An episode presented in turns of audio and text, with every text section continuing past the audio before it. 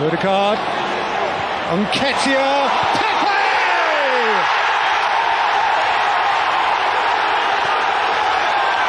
They finally made it happen!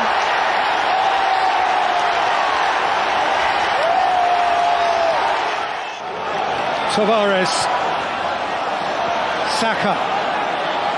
Forcing back Johnny. Saka! That's a good save by Jose Sarr. Pepe, Ødegaard, Lacazette, Pepe, Alexander Lacazette! 95 minutes, he's won it!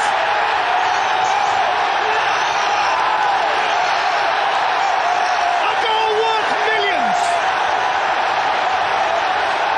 Value inestimable! Lacazette has waited and waited and come up with a wonder right at the end. Oh wow, what a night. And what a finish. We're gonna have a good time tonight. Let's celebrate, it's alright. We're gonna have a good time tonight. Let's celebrate, it's alright.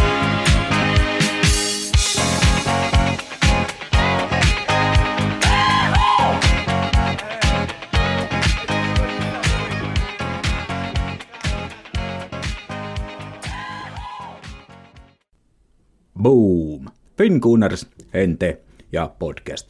Jakso numero 55 ja tuntuu, että onko tässä nyt allekirjoittanut aivan riehaantunut, että on ollut uusia löylykavereita lauteilla ja viikko sitten kokeiltiin ihan kimppakivaa lauteilla ja sekin meni hienosti ja tässä kaikessa huumassa niin taas meillä olisi uusi saunakaveri lauteilla ja sen pidemmittä puhetta niin tervetuloa Lassi Larjo.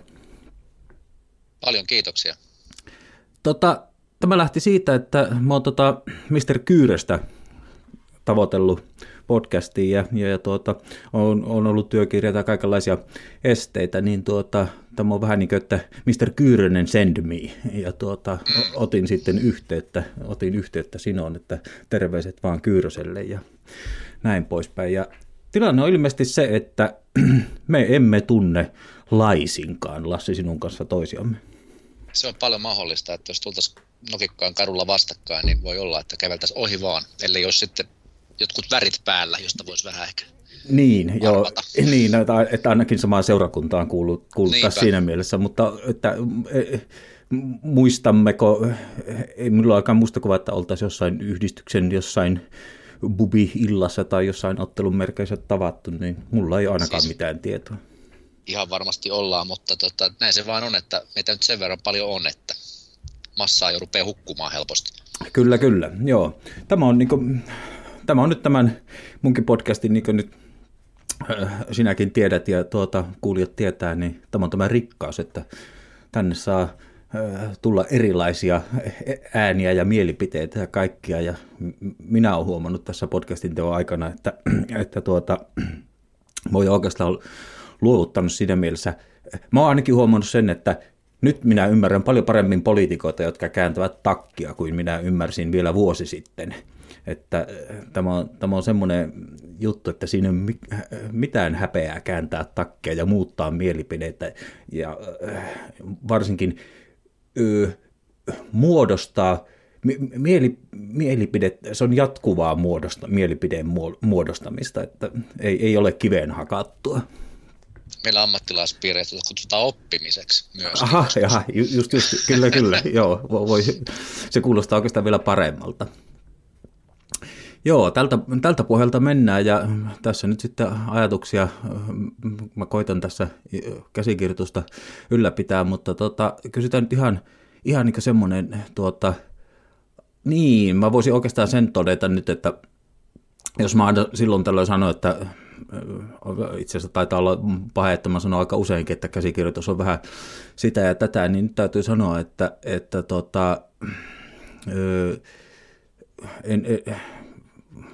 miten mä sanon, osanottoni tätäkin kautta, mitä maailmalla tapahtuu, ja täytyy sanoa, että huomion on vienyt nyt kyllä kovasti muut asiat kuin mitä normaaliin päivärutiineihin kuuluu Arsenalin seuraaminen, että on tullut kyllä uutisia seurattua nyt poikkeuksellisen paljon, jään pikkusen Arsenal taka-alalle, että mites sulla? Ihan samat sanat, oli kyllä järkyttävä päivä toi eilinen, ja jotenkin otteluakaan ei oikein osannut jännittää hirveän paljon ja odottaa ja näin päin pois, että on ollut kyllä monet muut asiat mielessä kuin jalkapallo tänään ja meille. Joo, se niin kuin muistuttaa niin kuin taas jollain, mä en tiedä mitä siinä niin kuin mulla tapahtui, mutta pahoittelut myös niille, jotka mua Twitterissä seuraamaan saatoin jopa, huomasin, että mulla meni tunteisiin tuo homma niin kuin jostakin syystä, mutta en tiedä, mä oon niin kuin ehkä sillä, että mä oon tämmöinen, voiko olla niin kuin, onko väärin sadottu, jos mä sanon, että mä oon siinä, niin kuin minusta löytyy semmoista, niin kuin mä oon jalkapallossakin, mä oon romantikko, niin toivottavasti kukaan nyt ei käsitä tätä väärin, mutta tämmöinen sotaromantikko siinä mielessä, että mulla on kyllä paljon DVD-levyjä esimerkiksi näistä meidän talvisodista sun muista ensimmäistä maailmasta, että on kuvamateriaalia, mitä on niin kuin Suomessa julkaistu, ja niin kuin mä oon katsonut sitä sillä silmällä, että, niin kuin, että aina pohtinut, että hetken, että tostakaan ei ole kuin 70 vuotta tai jotain, ja se on jotenkin niin kuin, se on jotenkin niin menneisyyttä, että se nyt tuli tuohon naapuriin, niin tunteet oli kyllä pinnassa. Joo, ihan sama juttu kyllä täällä, että ja huomasin, että mähän olen tässä lomalla nyt, kun olen opettaja ammatilta, niin hiihtolomaa vietän, ja oli aikaa jotenkin sitten olla vaan tuossa ja doomscrollata oikein kunnolla, ja meni kyllä sillä tavalla vähän lomapäivä mustiin. Se todennäköisesti teilläkin sitten, ootko sä no ei tarvitse sanoa, mutta että siskoni on kanssa opetusalalla, niin kyllä se koulussa otettiin puheeksi, jos teillekin kenties otetaan, niin sulla on ainakin aikaa valmistautua siis, että miten otetaan puheeksi, kenties jos otetaan. Kyllä vaan, ja itse asiassa tuossa jo oikeastaan eilen, niin muutama opiskelijan kanssa ihan sattumoisin puhunkin asiasta, ja kyllä sille varmasti on tarvetta ainakin tarjota siihen mahdollisuus, se keskustelu, että joo. Tietysti itse mä opetan lukion puolella, niin siellä lapset on vähän vanhempia, mutta ihan sama juttu, että eihän tästä aikuisetkaan tavallaan ihan stressittä selviä. Joo, kyllä tämä on surullista. En mä sitä oikein muuten pysty sanomaan. Mutta esimerkiksi sanotaanko nyt näin, että mihin mä yleensä käytän paljon aikaa, niin on pubivisa, ja koska siinä on nyt käynyt sillä lailla, että on tullut semmoisia napakymppejä, että ja sitten kun itse yrittää rimaa korottaa, niin se tuntuu, että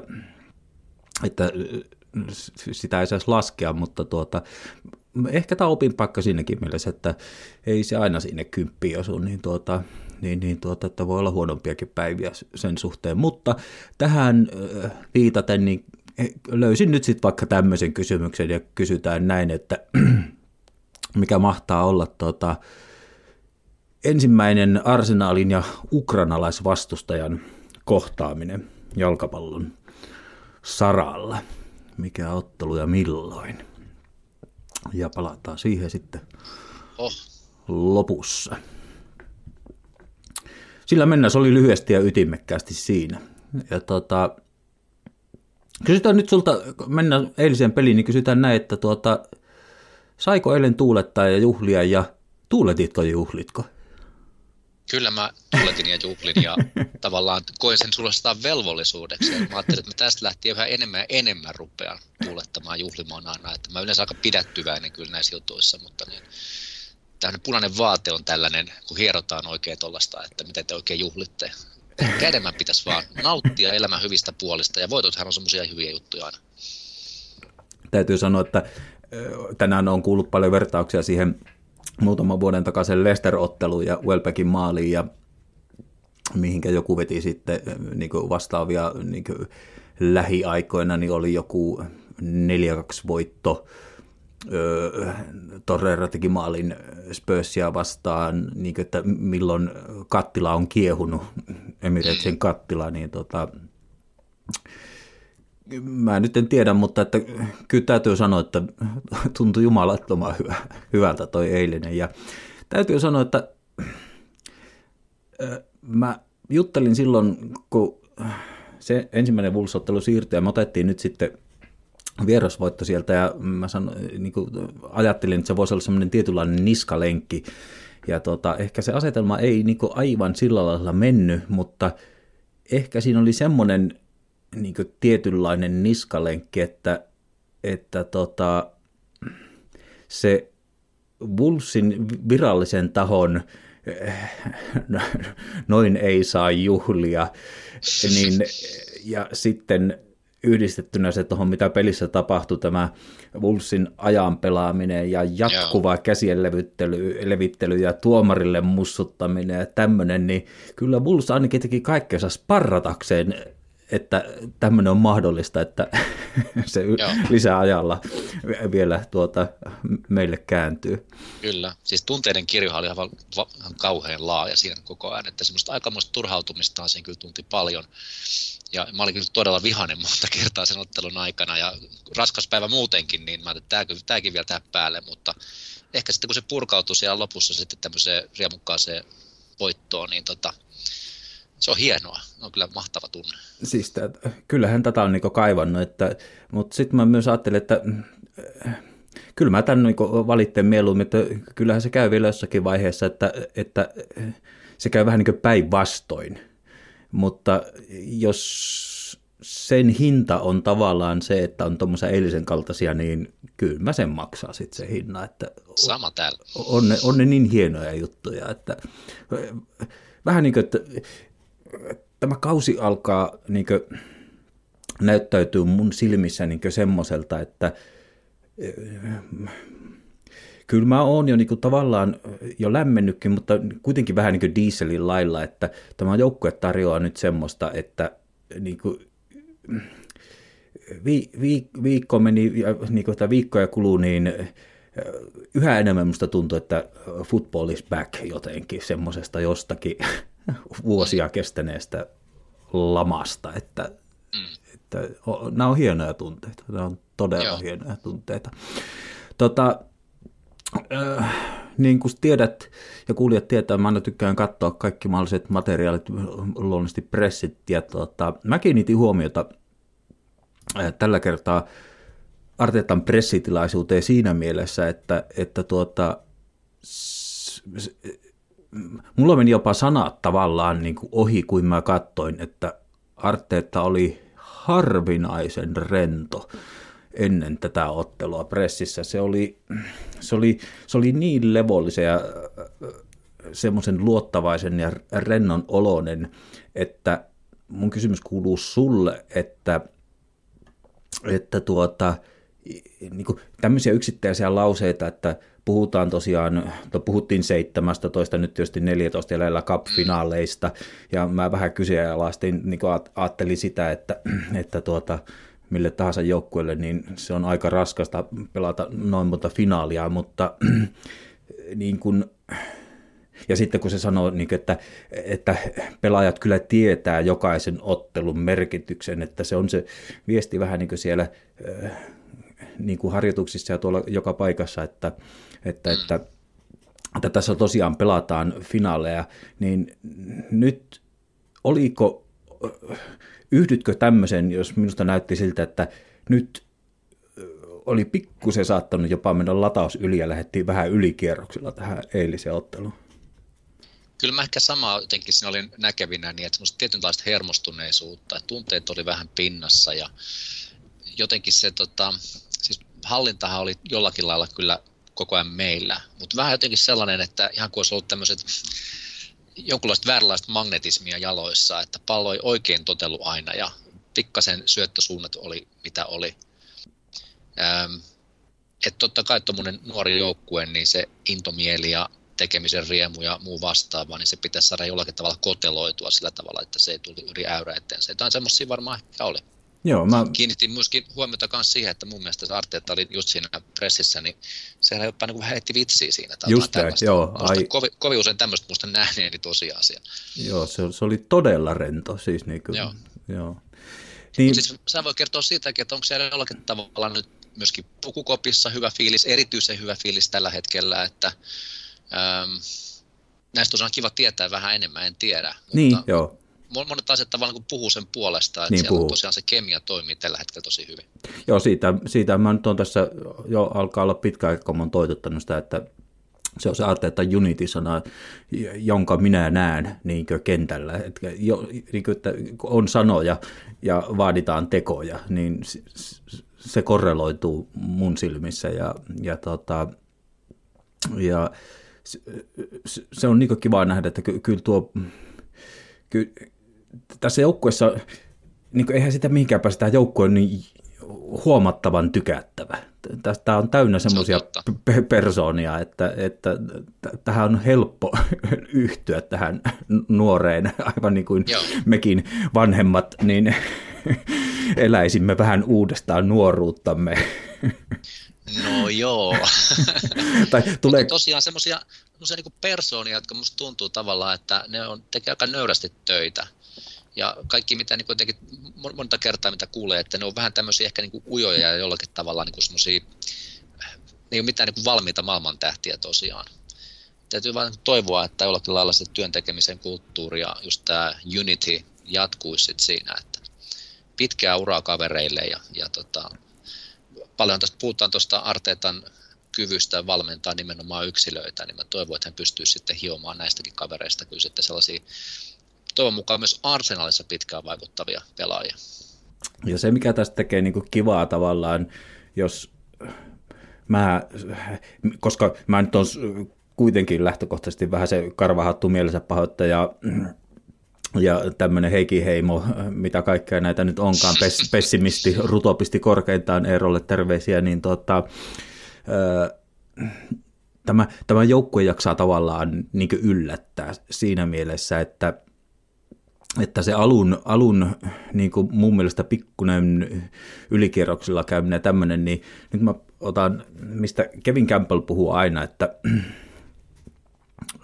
tai se jaksaa muistuttaa semmoista asiasta, että niin kun hänkin on urallaan kuitenkin siellä täällä pelannut, niin mä en sitten tiedä, miten se on, niin kuin se oli 90-luvulla kontra tänä päivänä, mutta niin kuin, hän muistuttaa siitä, että se Arsenalin tykkipaita, niin se on vaan piruvief, se on paljon painavampi kuin joku Wolvesin paita, niin sanotusti.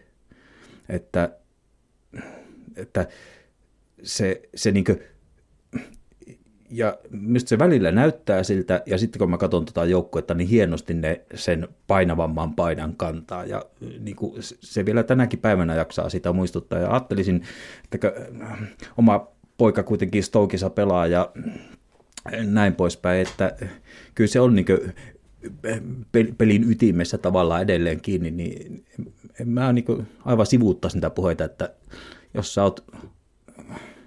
sä kannat Arsenalin paitaa, niin se on painavampi kuin joku Evertonin paita. Niin, mistäköhän se paino siis nyt tässä tapauksessa tulee? Tuo oli ihan kiinnostava heitto. Niin,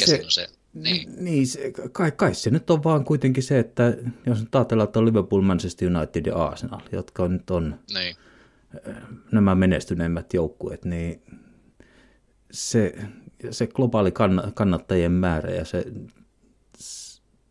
se näyttämä on vaan niin suuri. Se on...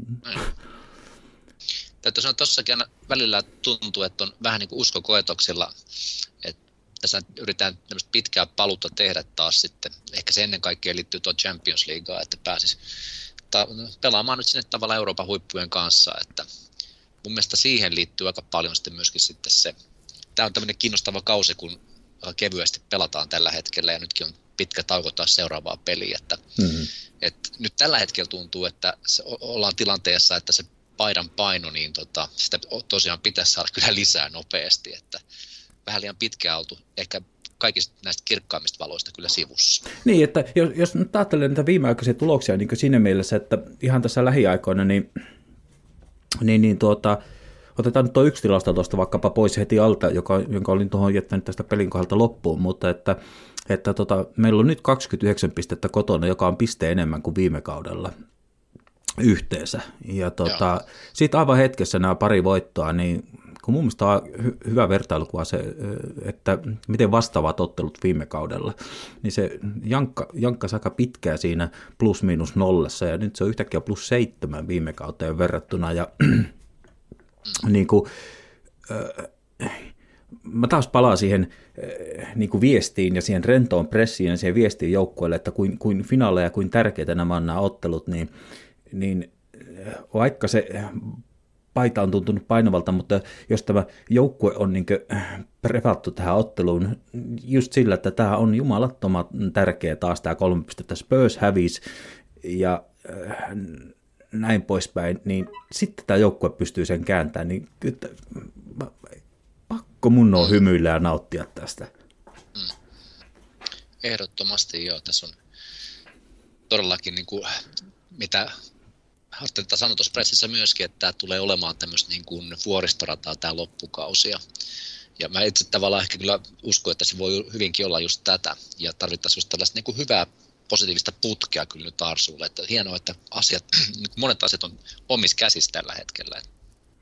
Se antaa tästä taas toivon. Niin, ehkä se myös tuntee, niin kuin, tai on nähnyt ja tuntee tämän joukkoja siinä mielessä, että, kun mä oon puhunut täälläkin siitä, että tämä on ollut vähän semmoinen myös omituinen niin kuin siinä mielessä, että niin tämä on ollut kollektiivisesti hyvää ja huonoa tekemistä, niin se ehkä aistii sen, että tai tietää jotenkin. Ehkä se tietysti puhuu myös vähän niin kuin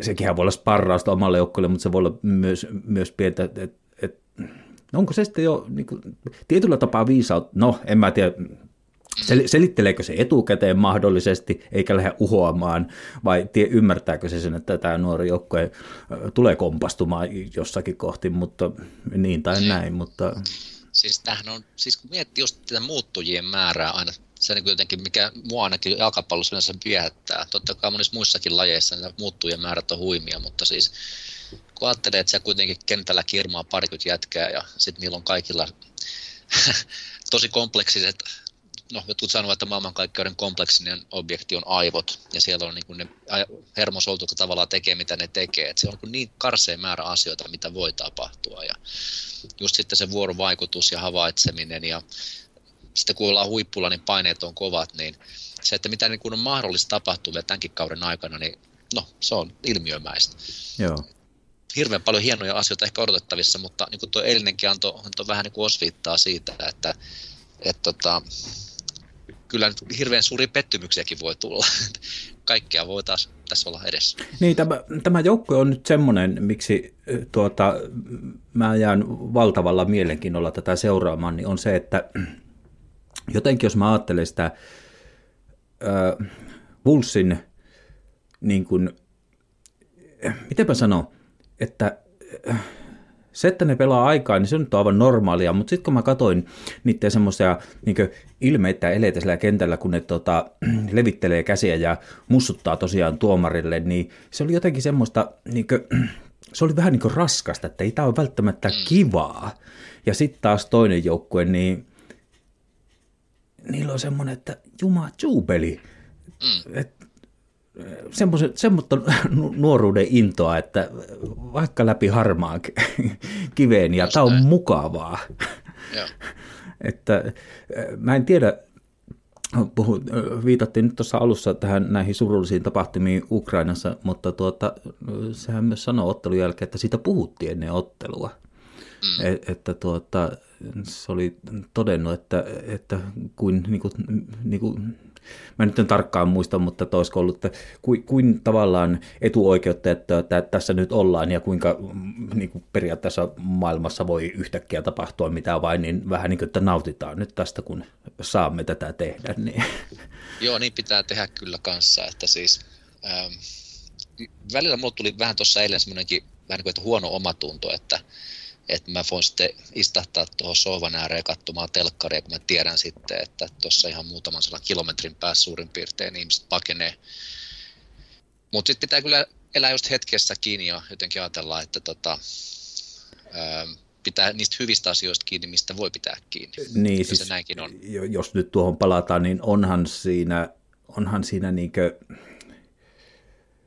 uskaltaisinko mä sanoa, että onhan siinä niinkö tosiaan omaa tuntoa koettelee.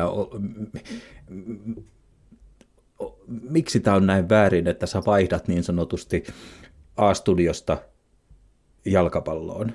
Niin. Ja niin kuin tosiaan kaukosäänikädessä sohvalla, niin on siinä jotain.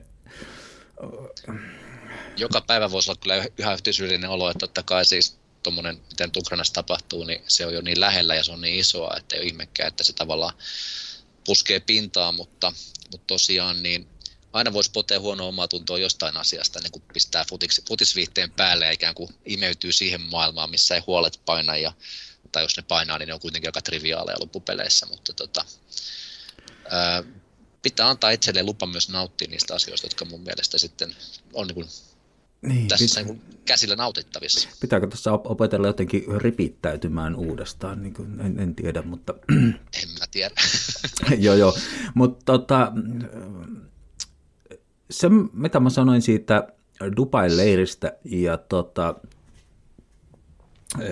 mikä mun mielestä näkyy silloin, kun se ensimmäinen peli oli ja nyt tuli jo sitten Cedricille kolmas peli ja näin poispäin, niin kun tämä joukkue tuntuu, että vaihtopelaajatkin on nyt mukana. Viimeksi mä sitten taas sanoin, että kun Arteta antoi ymmärtää, että Pepe tuli Afrikan mestaruusturnauksesta, niin se tuli kuin uusi pelaaja taas. Niin sinnekin tuli puheelle katetta siinä mielessä, että se sai 20 minuuttia, mitä se sai siinä edellisessä ottelussa peliaikaa. Ja taas se sai, ja mun mielestä nyt siellä alkaa olla semmoista, että siinä on se 11 ja muut 11 tai 17 komeita nyt on sopimuspelaajia suurin piirtein enää ykkösjoukkossa. Tai mitä niitä on, mutta nyt puhalletaan niin kuin yhteen hiileen ja tässä on kaikki mukana. Ja mä itse asiassa kuulin vasta ihan tuossa tunti ennen kuin ruvettiin tätä podcastia tässä tallentelemaan, että siinähän kävi semmoinen viestikin, tuli vielä, että Pepe oli edellisyönä saanut lapsen. Kappas, joo. Kyllä. Eli joo. Jos mä nyt luen täältä, mitä Chris Wheatley raportoi, niin Arteta sanoo, että Pepe, he had a baby last night at 2 to 3 a.m. He texted me and said, yeah, I want to come and help the team. So this thing happened and it isn't a coincidence. It's because the togetherness and unity is there. Joo, siis tuosta voi saada mielettömästi kyllä myöskin energiaa tuohon pelaamiseen. Kyllä. Niin onnittelut vaan hänelle tästä asiasta. Ehdottomasti. Siis on totta, että se edellyttää kyllä nyt tämän kevään onnistuminen sitä, että nousee myös tämmöisiä uusia ratkaisijoita. Toivoisin niin paljon hyvää just Pepelle. Mä olen tosi tyytyväinen siitä, että hän sai tuommoisen EHN 20 sen maalin sinne vielä. Että kaivattaisiin häntä kyllä. Ja mä taas palaan, koska näitä...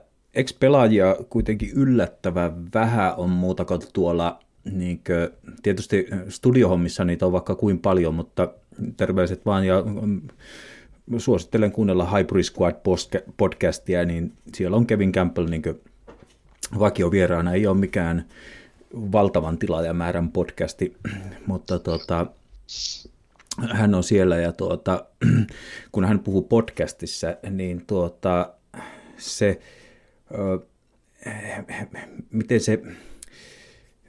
Miten se puhuu? No nyt hemmetti tuli kyllä semmoinen ajatuskatko, että en saa tästä kiinni, mutta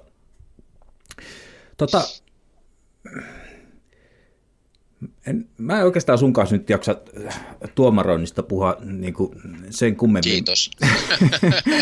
Se on aihe, mikä mua tavallaan tietyllä tavalla aina vähän nyppii, että totta kai sitä pitäisi puhua, mutta se on just niin kuin semmoinen, vähän niin kuin semmoinen sivuseikka, mikä ei koskaan pitäisi olla missään niin kuin pääroolissa. Niin, kovastihan se keräsi niin kuin sillä lailla, että kyllä mulla, sanotaanko nyt näin viitaten tuomaroitiin, koitetaan nyt maalailla tämä tällä lailla, niin se meidän siis mitä se oli, 30 sekuntia, puoli minuuttia pelattu ensimmäisellä minuutilla se Martinellin kaato. Niin, kyllä mä ajattelin, että niin kuin, tuli mieleen, että no niin, taas mennään. Ja kyllä se mun mielestä näyttää aivan. Joo, ei se ole mikään. Mm. Näitä tulee. Joo, näitä tulee. No ei mitään. Minusta oli hirveän kiinnostavaa se, mitä te puhuitte tuossa just edellisessä jaksossa tästä tuomaroinnista ja siitä historiasta, ja mikä oli vähän niin kuin spekulatiivista tietysti, mutta jollakin lailla niin haluan uskoa siihen, että se on juuri niin kuin te puhuitte, että Arsenalilla on ehkä vähän tällainen taakka tässä historiallisesti. Joo, ja se oli hyvä keskustelu oikeastaan, ja siitähän ei ole tosiaan vajaa viikko, että jos joku nyt kuuntelee tätä ja on jäänyt edellinen, niin suosittelen, siinä oli kimppakivaa löylyissä Nymanin ja Röngän kanssa, ja se oli kyllä semmoinen, miten mä sanon, ajatuksia herättävä se tuomariosuus. Todella, siinä, että niin kuin siinä hetkessä varmaan. No, ensimmäinen puoliaika, ja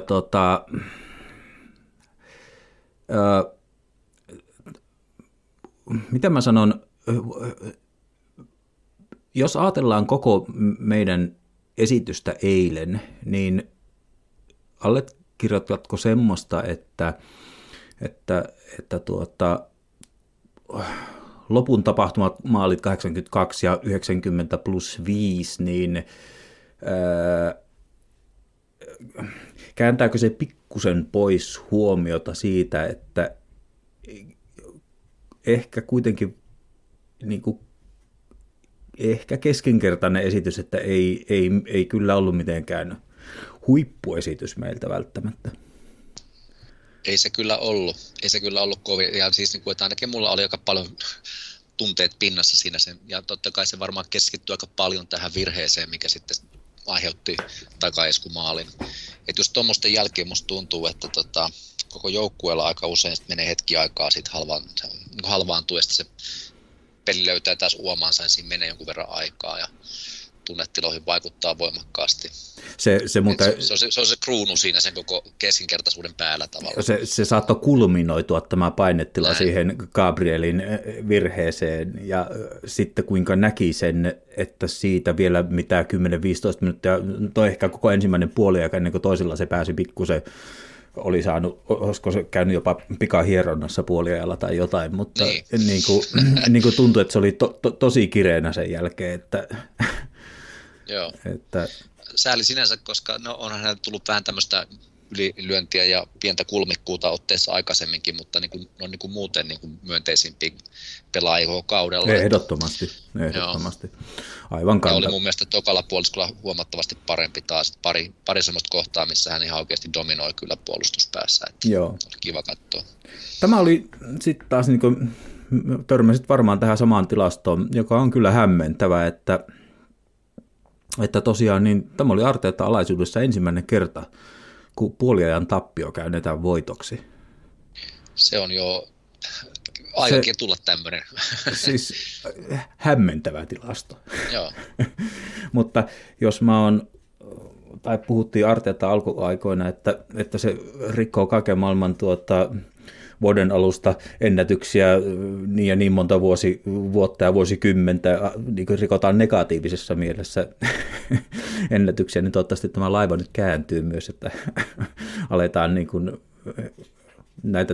vähän näitä positiivisia niin kuin tilastoja rukkaamaan sitten ylöspäin niin sanotusti. Toinen puoliaika ja... Ennen kuin mennään maaleihin, niin se mitä mä kritisoin ensimmäisellä puolella varsinkin, niin siinä seurakunnassa, missä mä katsoin tätä ottelua, niin minä sanoin, että meillä ei pahoittelut. No. Sori, mä tipuin äsken linjoilta. Mä en tiedä, huomasitko ollenkaan. En huomannut ollenkaan. Okei. No niin. Pahoittelut. Joo, ei mitään. En tiedä, mitä sulta ei kuulematta, mutta olin puhumassa, että mennään tosiaan toiselle puoliajalle ja sitten palasin, niin kuin, mitä kritisoin ensimmäisellä puolella ja kesti vielä pitkään, mun mielestä toisellekin puolella, niin mulla oli semmoinen olo, että meillä puuttuu keskikenttä täysin. Eli siellä oli hirveä aukko, ja mä tänään tein semmoisen tempun, että mä katsoin niin tämän heatmapin kosketukset ja tämmöiset, ja mä piirsin siitä keskimääräisen kartan tuonne Twitterin, sieltä sen voi jokainen käydä katsomassa, ja mun mielestä se vahvisti semmoisen asian, joka oli minusta hämmentävää, että siellä on kosketuksissa, niin Thomas Partey on käytännössä keskiympyrässä, ja koko muu porukka on ympyrässä hänen ympärillään. Ja siinä on valtava tila niin kuin joka suuntaan. Ja me puskettiin niin kuin laitojen kautta, ja mä en tiedä, oliko se sitten tarkoituksellista sen takia, että Wolvesilla olisi kenties vahva keskikenttä tai mitään, mutta se oli hämmentävä, kun mä tein sen lämpökartan. Ja minusta me pelattiin niin kuin jopa ilman keskikenttää, varsinkin kun Partey on niin kuin semmoinen alempana pelaa, yllättävän ylös se nousi siinä niin kosketuksissa sitten kartassa, mutta käykää kattoo. Mä voin laittaa sen vaikka. Siis, se Sakan asemahan oli jotenkin jännää, että hän pelasi aika ylhäällä siinä.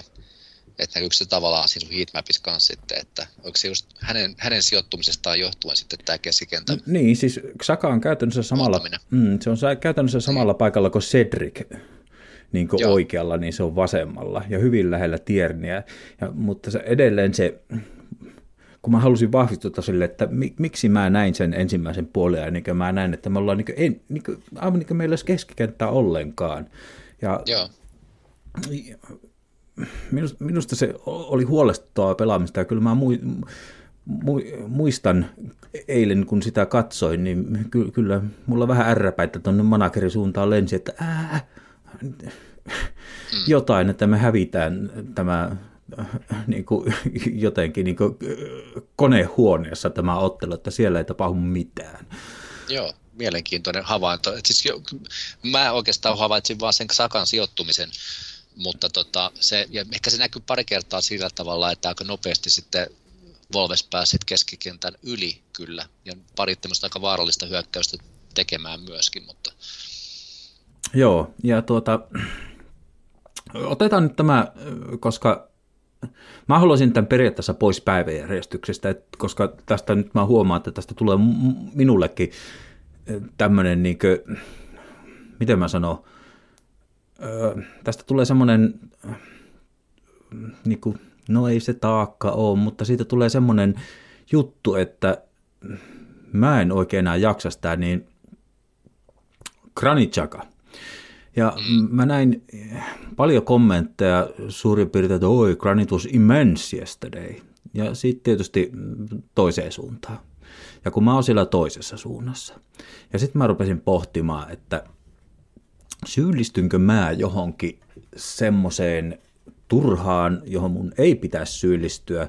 Ja mä jäin miettimään tätä Granit Xhakaa, että no siis se nyt on aivan päivänselvää, että se jakaa mielipiteet, mutta onko tämä vähän semmoinen, että niin kuin me haetaan tilastoista, tilastojakinhan voi aina tulkita vaikka ja miten, niin ne, jotka puolustaa, niin se väännetään ne tilastot puoltamaan omaa näkemystä vaikka ja miten ja toisinpäin olemaan eri mieltä. Ja mä jäin niin kuin pohtimaan sitä, että syyllistynkö minä, niin kuin, mä haluan katsoa itseäni peiliin, että jos mä syyllistyn semmoiseen, niin mun pitää päästä pois siitä, että mä en halua syyllistyä johonkin, niin kuin, johonkin joka, tai mun mielipide ei saa olla semmoista, joka, mun pitää, saat kiinni mitä mä ajan takaa. Niin meinaat sä, että mikä on totuus Xhakasta? Niin kuin mä haen sitä, että onko se saanut semmoisen jonkun niin kuin myyttisen aseman tässä joukkueessa nyt siinä mielessä, että tosiaan ne, jotka tykkää siitä tai ne, jotka haluaa puolustaa sitä, aivan niin kuin se olisi ollut jotenkin uhri. Mun mielestä se on saanut ylipäätään tässä nyt viimeisten vuosien aikana anteeksi enemmän kuin hyvänen aika voi olla mahdollista saada anteeksi, niin se on saanut anteeksi, mutta kun minä katsoin sitä hänen hölkkäämistä eilen, niin se tuli aina pallon perässä. Jos se oli niin kuin se oli eilen hyvinkin ylhäällä pelaten, niin sen ohi pelattiin palloa, se hölkkäilee sitä niin kuin taustalta, ei edes yritä ottaa kiinni, ja sitten taas se on myöhässä mun mielestä ylöspäin, ja minä yritän nyt tältä tilastoista kaivaa semmoista tilastoa, joka niin kuin pikkusen tukisi niin kuin sitä, mitä minä näin, ja mä kysyn sitten, että niin kuin sun mielipidettä, niin ajatellaan, että se oli siis niin kuin esimerkiksi, jos ajatellaan, että se on niin kuin ajatellaan, että se syöttää, niin lyhyet syötöt, jotka on hänen erikoisalansa mun mielestä. Eli se pelaa sivuttaen siihen näin. Niin se on koko joukkueen heikoin lyhyen syöttöjen prosenteissa, niin kuin ylivertaisesti, alle 70%, niin 23 lyhyestä syötöstä 16 omille, alle 70%. Seuraava lähtee jo sitten Bukayo Saka, joka menee lähemmäs 80%. Ja kun mä katsoin sitä sen tekemistä, silloin ylipäätään niin kuin, mä en saanut kiinni, että miksi se oli eilen hyvä, koska että oliko se sen takia hyvä, että se oli niin jotenkin ylhäällä pelaten, ja kun minä taas ajattelin sitä, että no tuolla se ei ainakaan pärjää, että jos se jossakin pärjää, niin pysy siellä alempana eteensä. En mä tiedä, kerro sä jotakin, katsonko minä sveitsiläistä täysin väärin vai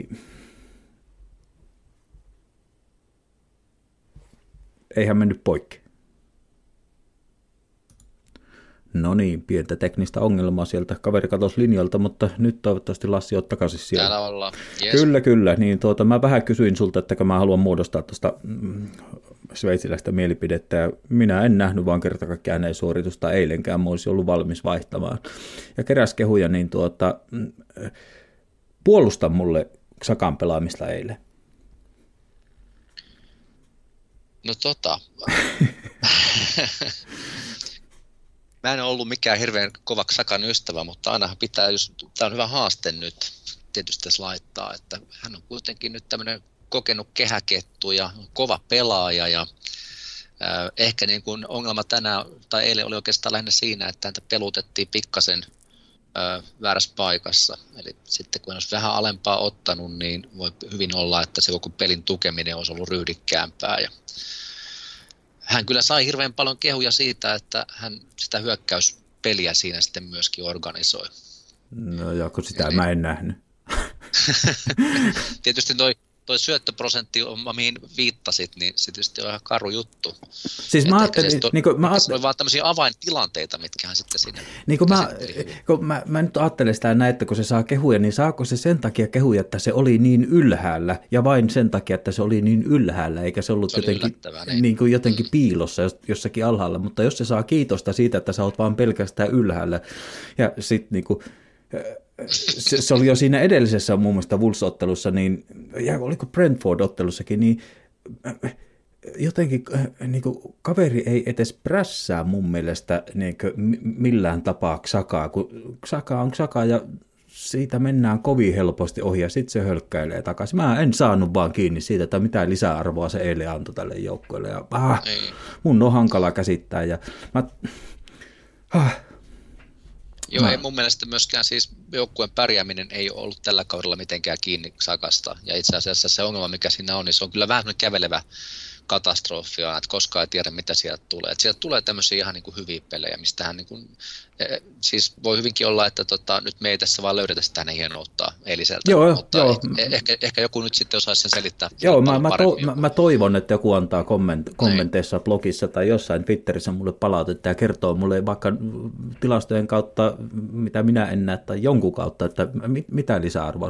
Koska jos mä ajattelen, että se pelaa noin niin kuin ylhäällä, niin kuin eilen pelasi, ja hyvinkin vasen orientoituneesti, niin en mä näe mitään syytä, että jos Smith Rowe on kunnossa, niin miksi se ei pysty täyttämään sitä paikkaa, mitä Xhaka pelasi eilen. Eli kun puhuttiin siitä, että miten saataisiin nämä Fab Four 4 niin kuin avaukseen, niin silloinhan tultiin vähän niin kuin lopputulos on sen, että jos emme laitapakkia uhrata, niin se on joko Lacazette tai se on Granit Xhaka. Ja niin kuin, ei mulla ole kahta sanaa, kumman mä niistä uhraisin, saadaksemme ne 4 avaukseen. Ja se on mun mielipide ja mä mieluusti kuuntelen jotain muuta mielipidettä. Mutta... Mä en ehkä osaa nyt sua vakuuttaa millään statsilla tai havainnolla tästä sen kummemmin, mutta siitä on kanssa ihan samaa mieltä, että kyllähän niin kuin kaverilla on jollakin tavalla ehkä semmoinen nöyryys siihen esimerkiksi puolustuspelaamiseen, niin se ei kyllä ole ollut mitään sellaista hirveän mairittelevaa. Että myös tuota Sambiakin mietin sitten kyllä, että voisi rohkeammin häntäkin heittää sitä siihen. Ehdottomasti se on tulevaisuus, koska mistä ne taas tulee ne Rooma-huhut ja kaveri oli kuitenkin valmis lähteä, niin jos nyt ajatellaan vaikkapa Lacazettiin verrattuna, kun sopimus loppuu, niin... Juu. niin kuin, ja toisella ei edes lopu. No mennään itse asiassa maaleihin ja otetaan tuo Pepe. Nyt Arteetalle annetaan tästäkin, tai annan kiitosta siitä, ja tämä on myös semmoista, niin kuin, että ei mun pakko olla, mutta mä haluan olla, koska mä nautin eilisestä, mä haluan nauttia lisää, niin kunnes petyn taas,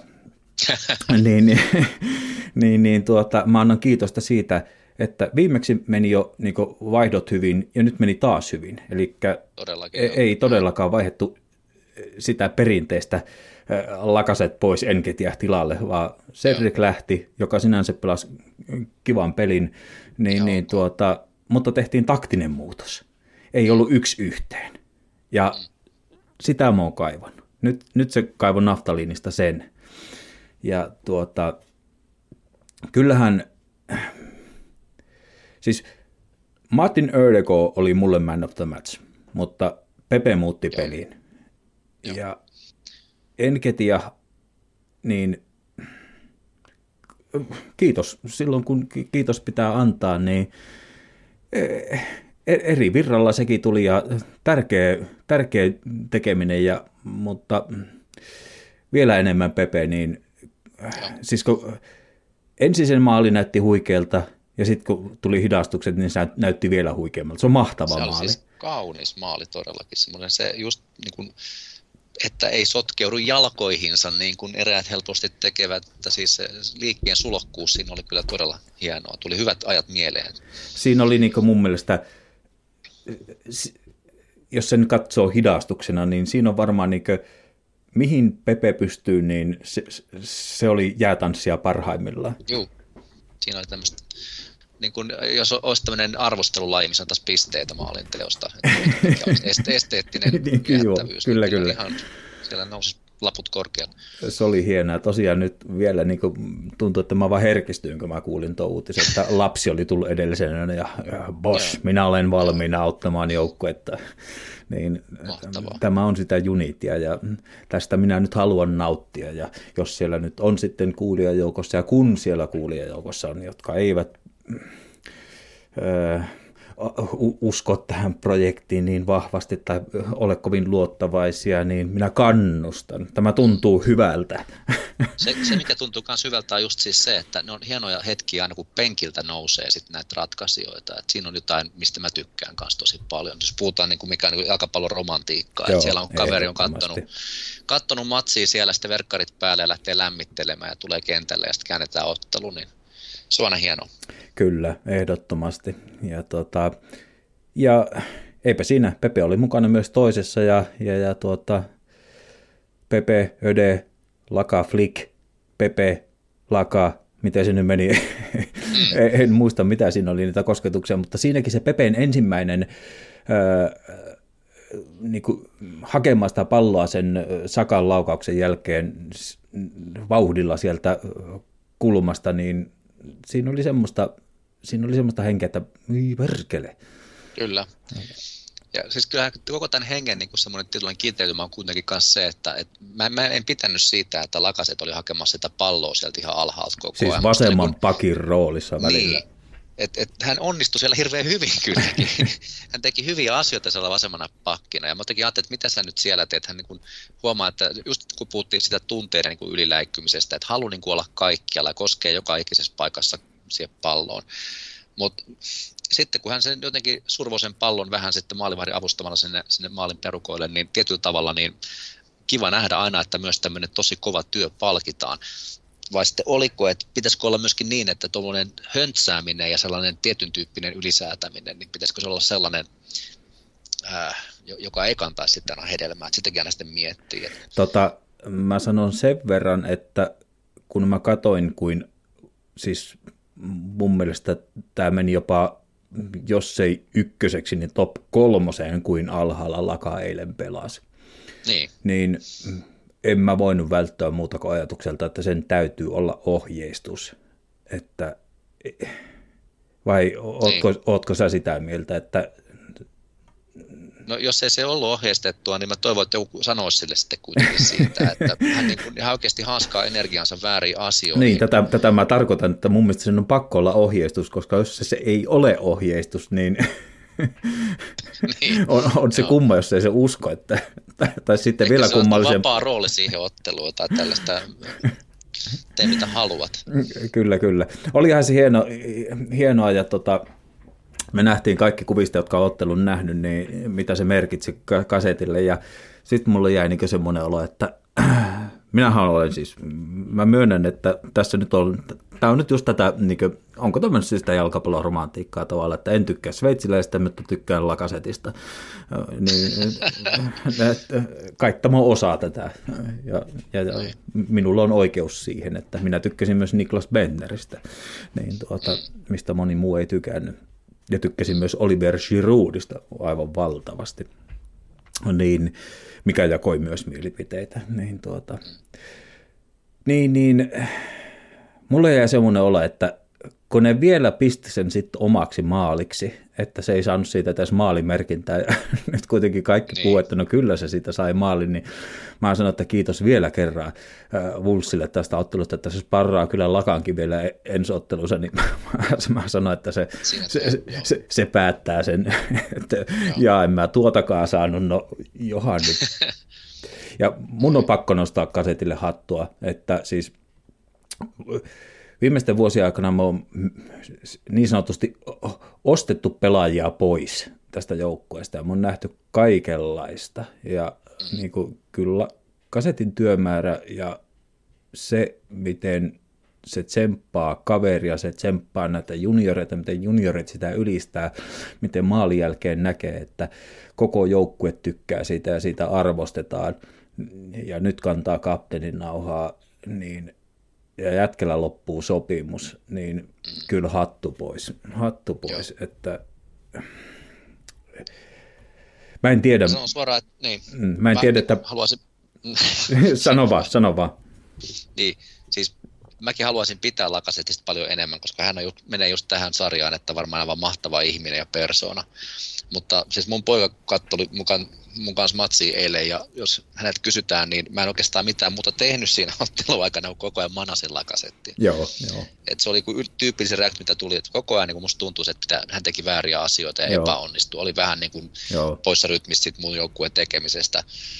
Mutta kyllä mäkin siis varmaan sanon, että olin niin tyytyväinen sitten, että hän ei joutunut lähtemään ihan tyhjin käsin pois sieltä kentältä. Joo, se jakaa mielipiteitä. Se ehdottomasti jakaa mielipiteitä. Kysytään nyt tähän tämmöinen, että mitä olin tuossa niin jatkamassa, että mä en tiedä, että se varmaan nauttii niin jalkapallon pelaamista. Se näyttää, niin minusta on aivan selvää, mutta että pelaako se, niin kuin, mun mielestä se vaikuttaa niin semmoiselta jovialilta, lepposelta kaverilta, että mä en haluaisi uskoa tämmöisiä, että no joo, nyt se pelaa niin kuin jotakin jatkosopimusta jonnekin muualle tai kenellekään ylipäätään. Jatkosopimusta Arsenaaliin puhumattakaan, mutta että se vaan nyt nauttii tekemistä. Joo, en mäkään tommosia pysty näkemään todellakaan niin kuin siis... Jotenkin musta tuntuu vaan, että hän kaipaisi ehkä jotain niin kuin toisenlaista pelaajaa sitten vielä rinnalle. En mä tiedä, että onko hän sitten, niin kuin, toi maalin tekeminen hänelle on kuitenkin vähän myrkkyä, mutta semmoinen työmoraali ja semmoinen yrittäminen ja muu, niin se on niin kuin kyllä hyvällä tasolla. Et sitten tiedät, onko sitten tämmöiselle kaverille tilaa tällä hetkellä joukkueessa pidemmän päälle vaan. Niin, kysytään nyt suoraan se, että ajatellaan, että me kuitenkin 2 hyökkääjää tarvitaan joka tapauksessa. Niinpä. Niin jos kävisi näin, että niin kuin tämmöinen... kaikinpuolinen tyytyväisyys.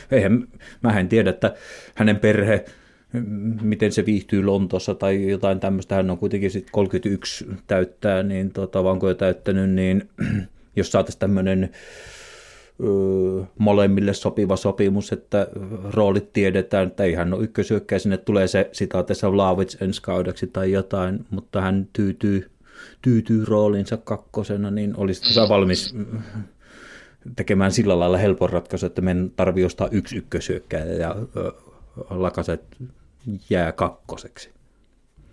Siinä pitäisi vaan sitä tietää, minkälainen soppari hän sitten tyytyisi ylipäänsä, että näkeekö hän tavallaan itsellään vielä niin kuin jossain sellaista niin kuin uraa edessä, missä hän on varmasti aina avauskokoonpanossa tai muuta. Niin, mä tarkoitinkin, että jos hän itse tyytyy tavallaan siihen kakkosen rooliin, ja en mä jaksa uskoa, että kyllä mun mielestä nyt tämä korona on muuttanut sillä lailla nyt pikkusen pelikenttää, että aivan nämä karmeimmat, niin kuin, me varmaan tullaan näkemään joku Haaland 500 000 puntaa viikossa, mutta niin kuin, ne on sitten jotain aivan poikkeuksia. Mä luulen, että niin kuin palkat on pikkusen nyt sitaateissa niin kuin, jäädytetty jotenkin. Että se on paljon mahdollista ja se on ihan tervetullutta myöskin. Niin on, että ehdottomasti. Joo. Mutta että sanotaanko, että Lacazette ei pyydä enää mitään palkankorotusta, ja mä en usko, että vaikka se mihinkään, niin kuin mun on hankala nähdä, että Englannissa, jossa on korkeimmat palkat, niin en jaksa uskoa, että se Englannista niin saisi, ja puhumattakaan niin Ranska, Italia, Espanja, niin ei se siellä tule semmoisia rahoja saamaan, mitä se nyt saa meille. Niin jos kohtuullinen palkka, eli ei missään tapauksessa ainakaan palkan korotusta ja pari vuotta jatkoa, niin minä olisin tällä hetkellä sen puolesta, mutta niin, se on aina just, että kun on just tämmöinen vallottava persoona, niin mielellään siitäkin melkein jos maksaisi, että semmoinen löytyy sieltä. Niin, mä ajattelen mutta sitä tietysti se ei voi olla mitä tahansa, mitä hänelle maksetaan sitten. Joo, kyllä. Mä vaan ajattelen sitä niin kuin hänen suhdetta näihin nuoriin ja että miten nuoret puhuu hänen puolestaan, niin se voisi olla arvokasta. En tiedä, no. Se siitä. Hieno juttu ja hieno voitto eilen ja mä en tiedä, tosiaan yksi asia pitää sanoa vielä, niin kuin, mikä on aivan silmiinpistävä ollut tällä kaudella, ja eilen, tietysti viitattiin siihen alusta, että tunnelma oli niin kuin Spurs 4-2 Torreira tai Leicesteria vastaan, mutta kyllä kotiyleisölle pitää antaa niin kuin 10 pistettä, siis aivan mahtavaa kannasta, siis Se tuli television välityksellä se tunnelma.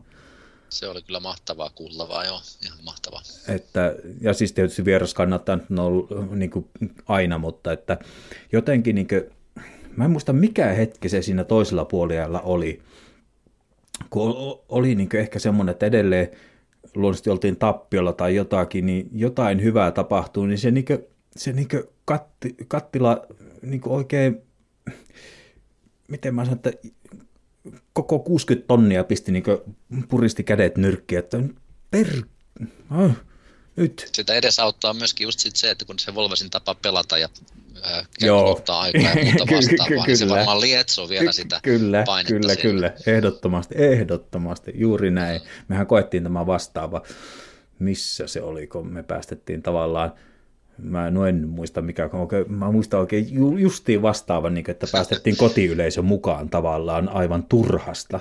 Joo. Olisiko ollut? No, aivan sama. Jotenkin, mulle jotenkin tämä vaihtosekoilu erityisesti mieleen, että montas minuuttia nyt sai käytettyä siihen vaihtoon aikaa, oli se 3 minuuttia suurin piirtein, vai että siinä huomasin kanssa, miten yleisö eli mukana kyllä siinä tilanteessa. Kyllä, joo, mutta siis ehdottomasti, niin kuin sanottu, 29 pistettä on nyt plakkarissa kotipisteitä, ja se on piste enemmän kuin viime kaudella ylipäätään. No tästä sitten kohti, taas on pieni tauko, ja jos ei mulla kyllä nyt sikäli Eurooppaa ikävä, että toivottavasti nyt tämä reilu viikko saadaan keskittyä Vicarage Roadille Watfordin vieraaksi, ja eihän sieltäkään voi odottaa mitään muuta kuin 3 pistettä.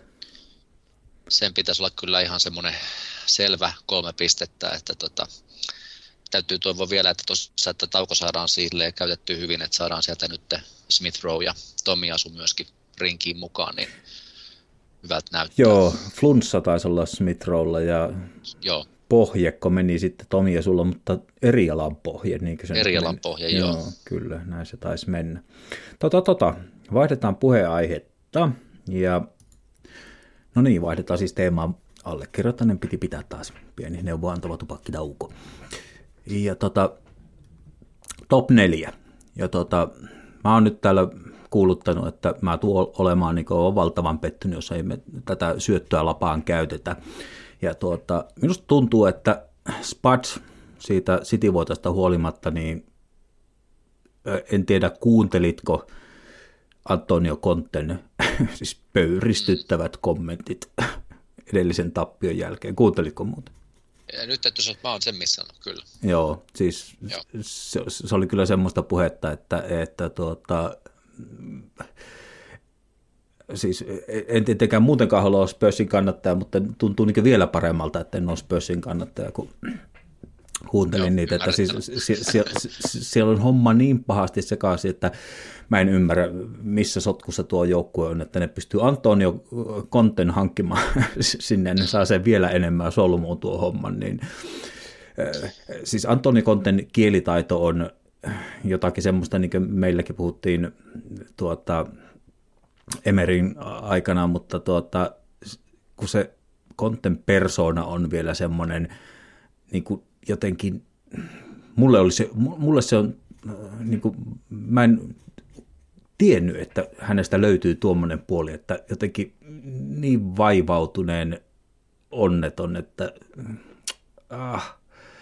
No, seura tekee kaltaiseksi. Näin sen täytyy olla. Mä toivon pitkää vielä enemmän myrkyttynyttä kevättunnelmaa sinne heidän leiriinsä, ja tämä päättyy sitten niin, että ovet paukkuen vielä Conte lähtee tässä kesällä, ja lopputulema on se, että sinne palkataan sitten Pochettino takaisin, ja hetken päästä kaikki tajuaa kuitenkin muutamassa kuukaudesta, että hetkinen, tämähän on se kaveri, joka vei meidät mestareiden finaaliin, ja sitten välit tulehtuivat tai mitä tapahtuikaan, ja löytävät itsensä samasta oravan pyörästä edelleen uudelleen, ja vielä tuli se, että Kane sitten lähtee kesällä, mutta että siellä on homma niin sekaisin, että mä en jaksa uskoa enää Spursiin. Niin, tuossa kun puhuttiin siitä, että mikä toi tekemisen meininki tällä hetkellä Arsenalissa on, niin kyllä se on niin kuin aika paljon edellä monella tapaa, kun vertaa tähän Tottenhamin sotkuun, mutta eipä siinä mitään, saahan sotkea. Niin, ja siis mä nyt en ota kantaa, eihän tämä tarkoita tämä mun pieni hämmästely Conten suuntaan sitä, etteiköhän ole maailman parhaita valmentajamanagereita, mutta kyllä minä kovin iloinen olen tällä hetkellä, että meillä on Arteta ja tämmöinen nuori raikas joukkue verrattuna tuohon naapurijoukkueeseen. Mutta Manu, se tulee olemaan, mutta kun mä aikaisemmin katsoin, niin kun, jotenkin minusta tuntui, että Manu oli niin sekaisin, että niin kun pari-kolme viikkoa takaperin, niin mä ajattelin, että Spurs on se niin kuin Conten alaisuudessa se, joka sieltä kerta kaikkiaan on se pahempi uhka, niin nyt mulla vähän kääntyi sen suuntaan, että se on sittenkin niinpä Manu. Mutta kun mä katsoin Manun loppuohjelmaa, ja mä nyt avasin sen tähän niin kuin ihan piruuttaan, niin tarkoittaa sitä, että niillä on esimerkiksi City vieraissa, Spurs kotona, Liverpool vieraissa, no sitten on Leicester kotona, Everton vieraissa, sitten on meitä vastaan, heillä on siis meitä vastaan vierasottelu, siellä on Chelseatä vastaan ottelu, niiden ohjelma ei ole helppo niin kokonaisuudessaan, niin ootko sä pettynyt, jos ei me olla 4. tällä kaudella? Mä olen hyvin pettynyt, siis kuten tuossa sanottua, niin kaipaan sitä, että oltaisiin siellä taas sitten Euroopan suurimpien kanssa myöskin ottelemassa. Joo, eli ajattelin, että se on myöskin seuran vetovoimalle niin iso juttu ja taloudellisesti, että se on niin ihan ehdoton minimitavoite kyllä tästä kaudesta. Joo, eli mä tarkoitan sitä, että minä en osta sitä, että minä taipuisin, että vaikka mä myönnän sen, että kun viime kesään lähdettiin ja hankinnatkin oli loppupeleissä kuitenkin sellaisia, että niin kuin Ødegaard profiilihankintana, mutta sekin oli jo ollut, että tällä lailla niin en mä kyllä maalaillut mitään 4 joukkoon sijoittumista, ja mä ajattelin, että no, Eurooppaan pitää palata, se on nyt aivan minimi, mutta kyllä mun mielestä tolppien pitää siirtyä, ja niin kuin minä pidän oikeuden itselläni vaatia suurin piirtein 4. sijaa, ja niin kuin, että se on petty. Mä en hyväksy sitä, että no eihän se viime kesänä ollutkaan, kun Eurooppaan, jos sinne päädytään. Se, että jos Manu lähtee rullaamaan sillä lailla, että kerta kaikkiaan ne voittaa Liverpoolia ja Cityä ja pelaa niin aivan jonkun loistavan kauden ja hävitään paremmalle, niin sillähän ei sitten voi mitään. Mutta että lähtökohtaisesti. Mä käytän Manua, siis mitä tahansa voi sikin tapahtua, että niin ailahtelevaisia otteita on kyllä ollut, mutta nyt kun sanoit, että tuon loppuohjelma, mikä heillä on, niin kyllä toi tietyllä tavalla lisää toiveikkuutta siitä, että tässä ollaan kyllä hyvinkin lähellä nyt sitä Champions League-paikkaa. Ja nyt kun ollaan niin lähellä sitä, niin mun mielestä tavoitekaan ei voi missään nimessä olla mitään muuta tietenkään. Joo, ehdottomasti. Ja mun mielestä, mä en tiedä, miten sä sitten suhtaudut siihen, että jos Artelta kysytään, niin eihän se sitä sano tavallaan, mutta pitäisikö se, onko se liikaa painetta tällä joukkueelle, että jos sitä oikein niin joku toimittaja rupeaa jankkaamaan, niin pitäisikö Arteltan kierrellä kaarella vai pitäisikö se sanoa julkisesti, että ilman muuta tässä meillä on niin mahtava sauma, että kyllä tässä nyt niin 4 joukkoon mennään, eikä vaan niin sitä peli kerrallaan.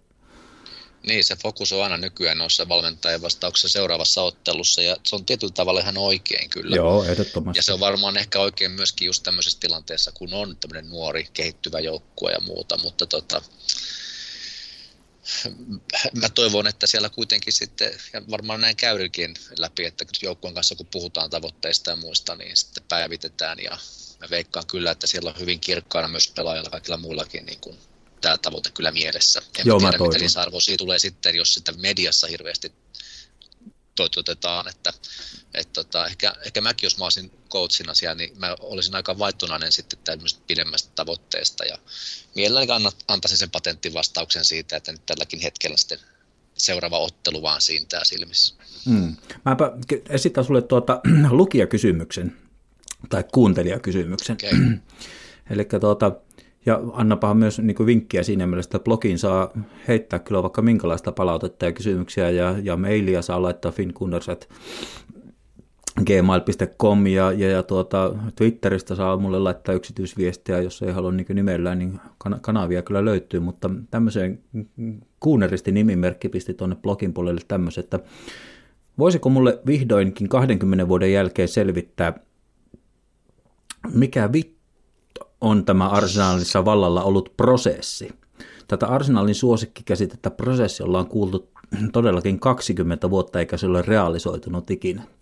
Miten sä määrittelet prosessin? Tuo on tosi hyvä kysymys, ja se tavallaan jakaa mun kokemusta kanssa siitä, mitä tämä hyvin paljon on ollut. Siis jos tämmöinen prosessi ja tämmöinen joukkueen rakentaminen, niin sitähän tässä kyllä ollaan tehty vuosikymmenten ajan, ja aina ollaan jotenkin kesken. Mä tavallaan itse pidän kuin tästä prosessisanasta, koska sitähän se aina on tavalla tai toisella. Mutta onhan se myöskin semmoista lisäajan ostamista ja kärsivällisyyden pyytämistä ja penäämistä faneilta ja muilta. Joo. Ja sitähän mä en tykkää siitä mausta lainkaan sitten kyllä. Niinkö, siinä on mun mielestä prosessi on vähän semmoinen, että on ehkä joku tavoite, mutta sille ei ole oikein päivämäärää. Niin kuin, että ollaan menossa kohti jotain, mutta ei niin semmoisia selkeitä tulostavoitteita tai en mä tiedä. Ei. Mä en... Ainahan siis varmaan pitää paikkansa se, että eihän mikään joukkue koskaan ole just valmis. Prosessi ei sinänsä pääty mihinkään. Mutta kyllä mäkin aina mietin sitten sitä, että miten tarkkaan ja miten kunnianhimoisesti tuo nyt tehdään semmoisia suunnitelmia, että mihin vuoteen mennessä meidän pitäisi olla missäkin. Mä ainakaan varmaan, että niitä kyllä tehdään. Ja ihan hyväkin ehkä, että aina niin kaikki kuolevaiset ei tiedä, mitä ne sitten on, koska se sitten se tulosvastuu rupeaisi painamaan ihan toisella tavalla siellä sitten. Mutta kyllä ne tulosvastuupaineet ihan varmasti joku siellä organisaatiossa jatkuvasti kokee harteillaan. Sitten mä oon miettinyt myös sitä, että miten paljon esimerkiksi siimaa Artetalla tällä hetkellä on, miten paljon kärsivällisyyttä löytyy, että miten pitkää prosessia tässä oikeasti ollaan sitouduttu sitten. Että, sillä on paljon. Niin, sitä mäkin toivoisin kyllä, koska mä niin kuin todella toivon, että me ei päädyttäisi mihinkään semmoiseen joukkoon, missä sitten jo ensimmäisten takaiskujen jälkeen lähtee valmentajan vaihtoon. Mä jopa olen vähän sitä mieltä ollut tässä nyt, ehkä jälkiviisaastikin ajatellen, että Emerikin saa ehkä vähän liian vähän aikaa. Ehdottomasti allekirjoitan tuon. Niin. Mutta siis myös mä pikkusen opponoin niinku tavallaan sitä, että me Karin kanssa taidettiin puhua tästä uskosta siinä mielessä, että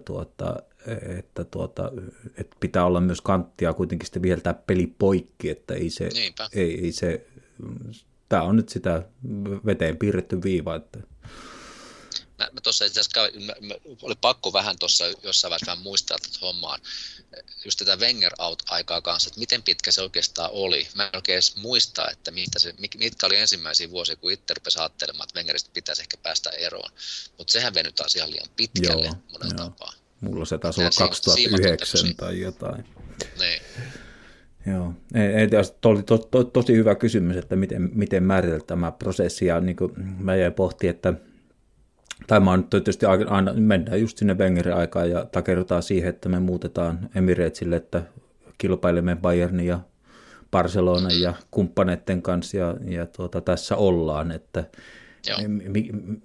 miten se silloin tuolla niin kuin johtokunnassa määriteltiin tavoitteet ja miten sinne päästään tai jotain, ja silloin mun mielestä elettiin niitä synkkiä vuosia tavallaan siinä mielessä, että se prosessi oli niin kuin semmoinen, että se oli hyvin häilyvä, eikä silloin elettiin sitä pahinta aikaa mun mielestä, että oli vain puhetta, mutta ei niin kuin millään lailla tekoja. Ja sieltä on varmaan jäänyt aika monelle kannattajalle niin kuin arpia siitä, että tänäkin päivänä niin kuin kovin skeptisiä kannattajia löytyy paljon. Tästä päästään nyt semmoisen nyt päästään semmoisen teemaan sitten, että mikä jäi viimeksi käsittelemättä, ja tää on mun mielestä hyvin mielenkiintoinen tai mitä mä pohdin paljon. Niin tullaan sitten meidän omistajiin, johon olen kyllä niin kuin miten mä sanon suhtautunut skeptisesti. Käytetään nyt sitä samaa. Kroenket ja Rams. Joo. Ja kun mä kuuntelin Stanin puhetta, sen, niin kun, se taisi olla itse asiassa vasta sen välierän jälkeen, mutta taisi se, nyt en muista kumpi, oliko finaalin jälkeen tai ei, mutta Stan puhuu, nyt tietysti pitää erottaa, että olen jo antanut periksi sillä, että tämä meidän juttu on Joshin projekti ja prosessi, mutta että Stan sillä kuitenkin sit loppupeleissä on, hän haluaisi vieläkin tietää, että mikä se funktio oli, kun Arteta kävi sen kesken kiireen lensi niin kuin maapallon ympäri jenkkien kautta ja jääkiekkoottelun kautta Dubaihin, mutta Stan puhuu siitä, että oli puhunut niin kuin suurin piirtein kaupungin johdon kanssa ja minkälainen merkitys alueelle ja sitä ja tätä ja kaikkea tämmöistä, niin ensimmäisenä mä ajattelin niin kuin ruveta pohtia, että brittifutiksessa on niin kuin hirveän pitkät perinteet, niin kuin on puhuttu siitä, siis, miten jalkapallo on siis niin kuin semmoinen kulttuuri ja nimenomaan alueellinen tekijä, jota Jenkeissä ehkä ei ymmärretä, niin sitten kun mä kuuntelin Stanin puhetta siitä, niin miten se saataisiin korreloitua, tai näetkö sä niin tuossa Ramsin voitossa jotakin semmoista, joka voisi millään tapaa kumuloitua Lontooseen näiden omistajien, niin kuin, löytyykö sieltä jotain, syntyykö sieltä jotain menestyksen nälkää tai jotain tämmöistä? Niin, siis mä itse suhtaudun myös tämmöisiin isoihin organisaatioihin, jos on monenlaista franchisea kasassa, niin hyvin epäillen. Et tietysti niin se, että organisaatioon tulee tämmöistä voittamista ja muuta, niin voihan se tietyllä tavalla levitä se voiton nälkä muihinkin lonkeroihin sitten.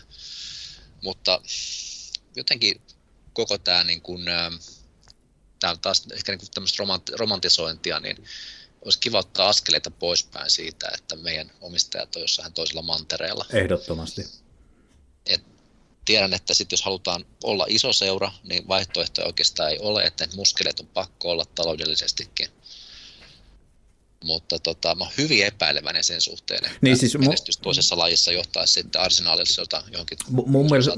Mun mielestä se Stanin puhe oli jotenkin niin semmoista patriottista, että niin. Siinä kävi niin sillä lailla selväksi se, että mä nyt niin kuin,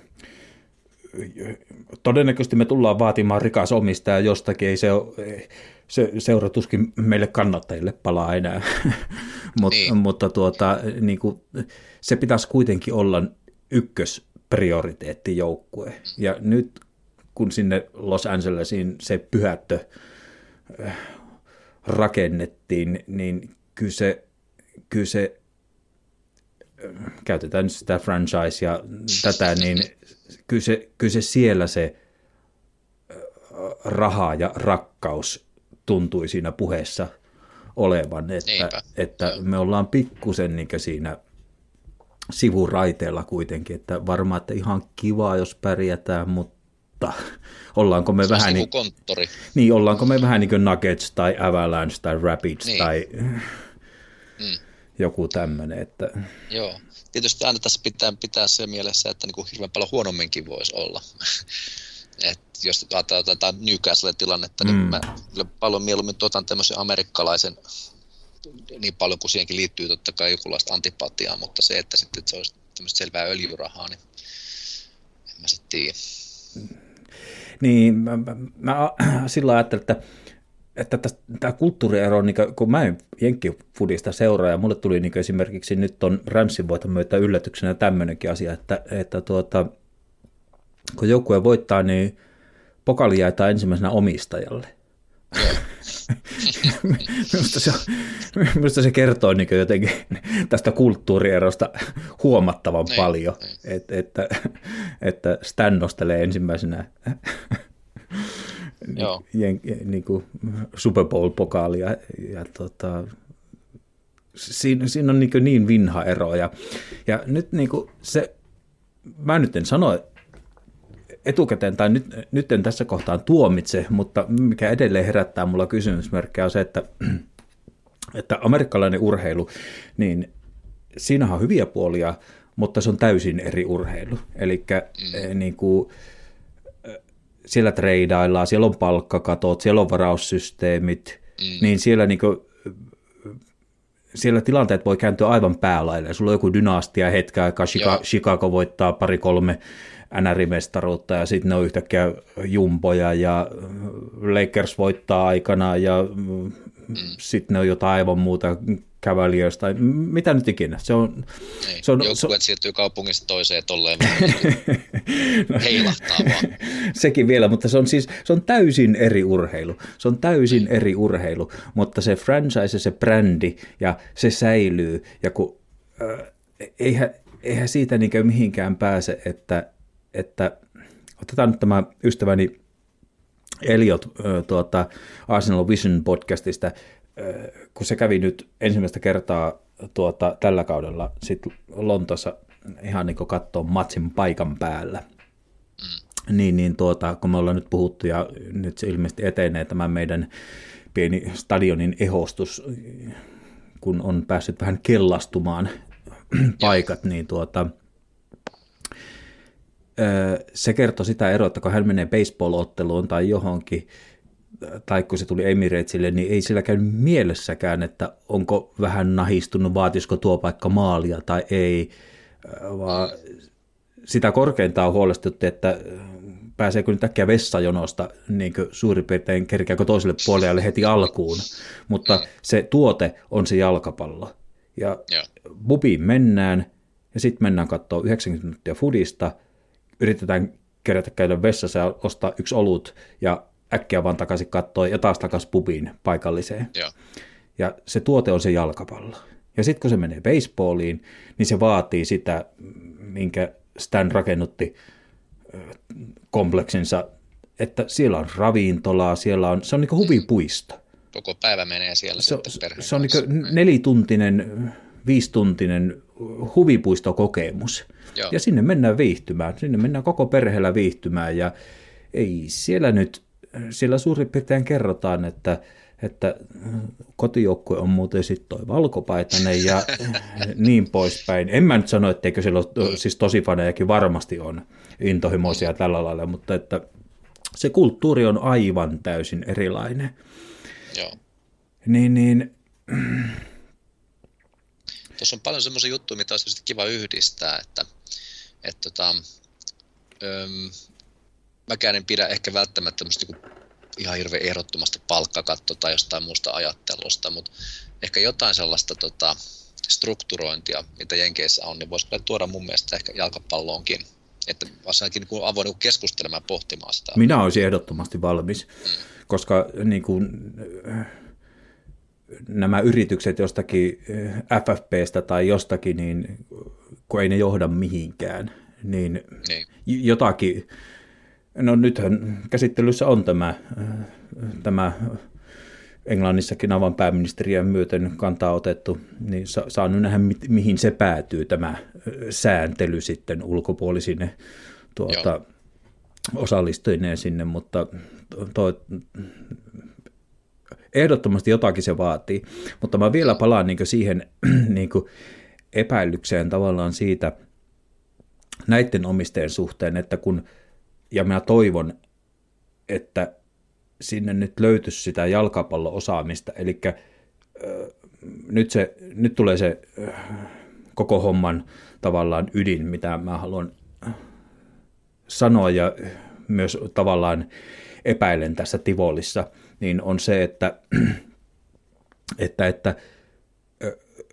kun ajatellaan, että mennään nyt, siis otetaan meille suomalaisille tutuin varmaan NHL, niin otetaan tämmöiset niin kuin, Leon Draisaitl, Conor McDavid, Sasha Barkov, Mikko Rantanen, ne pelaa missään joukkueessa ne pelaa, mutta eihän me kuulla niin kuin mitään puhetta siitä, että siellä niin kuin pelaajat haluaa vaihtaa seuraa, siirtyä jonnekin menestyvään joukkueeseen, se on täysin eri urheilua, niin kuin näiden huippujen suhteen, niin minä toivon, että nämä meidän amerikkalaiset omistajat ymmärtää nyt sen, että jos tämä Artetan, pahoittelut Kuuneristille, meidän prosessiprojekti, jota yritettiin määritellä tuossa jollakin tapaa, niin jos se niin kuin etenee, niin missä määrin nämä meidän amerikkalaiset omistajat ymmärtää sen, että meidän on pakko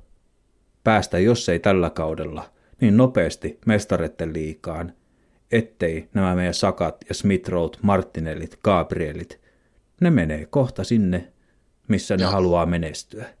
Ja sitoutuuko ne tämmöiseen projektiin, ymmärtääkö ne semmoisen projektin, näkeekö ne sen semmoisena, niin kuin me kannattajat nyt suurin piirtein jumaloimme tätä meidän jo pyhäksi lauluksi muodostunutta Saka Smith Rowta, niin ymmärtääkö ne sen vai näkeekö ne sen, että siellä on 100 miljoonan Saka, joka voidaan uhrata alttarille ja siitä tulee rahaa vai missä määrin ne elää mukana tässä?